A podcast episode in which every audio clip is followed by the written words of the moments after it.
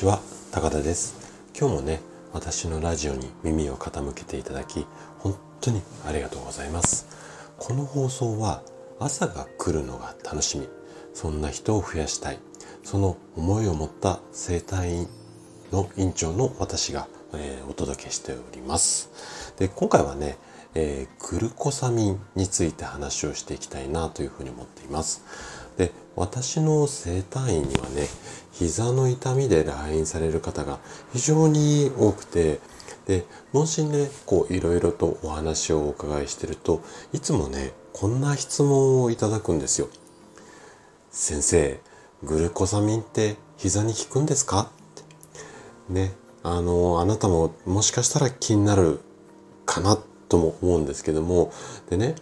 この手の質問ってあまりにも多くこういただくのでいつもその質問をいただいた時に私がこう患者さんにお話ししてる内容をね今日は、えーと、ラジオでお伝えしていこうかなというふうに思っています。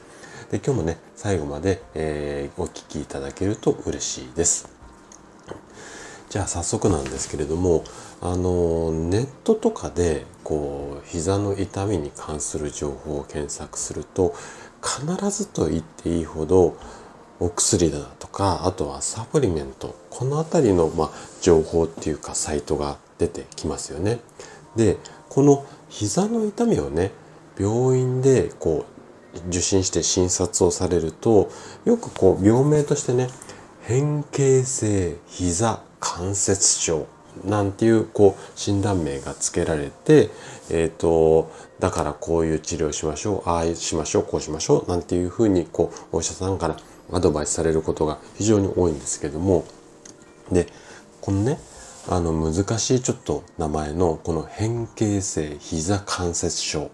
もうなんかちょっと治らないそうな名前ですけどね。で、この変形性膝関節症ってどんなものかっていうと、膝の関節こう曲げたり伸ばしたりこう動くんですけどもこの曲げ伸ばしの時によく使うこうクッションとなっている軟骨っていうちょっと柔らかい骨があるんですけどもここがねすり減ってしまって痛みを発生するこんな病気なんですよ。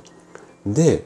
この軟骨クッション代わりになってる軟骨を作る成分がグルコサミンなんですね。でこれをね飲むことによって痛みを改善しましょうっていうふうに今こう、うん、歌われてるのがいわゆるこう何、うん、て言うのかなその辺のサプリだったりだとかあとはお薬の類なんですけども。でね一般的に売られているサプリメントに配合されているグルコサミ。ンこれの代表的なものはちょっとあの難しい名称なのでまあそんなものがあるんだなっていうふうに覚え覚えるところまではいかなくていいと思うんですけどもえっと N アセチルグルコサミンこれがね一般的に売られてるサプリの中に入ってる成分なんですよ。で他にもねグルコサミンっていろんな種類あるんですけれどもどの成分もね膝の痛みが改善するっていう医学的なデータっていうのがないんです。はい、で軟骨の成分であるこのグルコサミンこれをね摂取しても効果が期待できないって何でなのかなっていう話をねこの後していくんですがそもそもねそのグルコサミンっていうのは基本的にこう体内に摂取されると分解はされないで吸収されるんですよ。なので原料をいくら摂取しても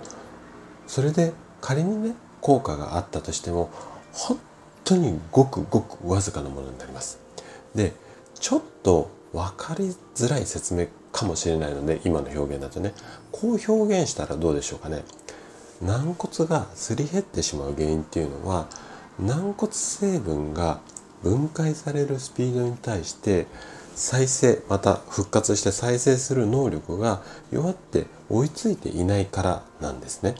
なので原料だけ入れても再生する能力は弱ってるので元には戻らないんですよ。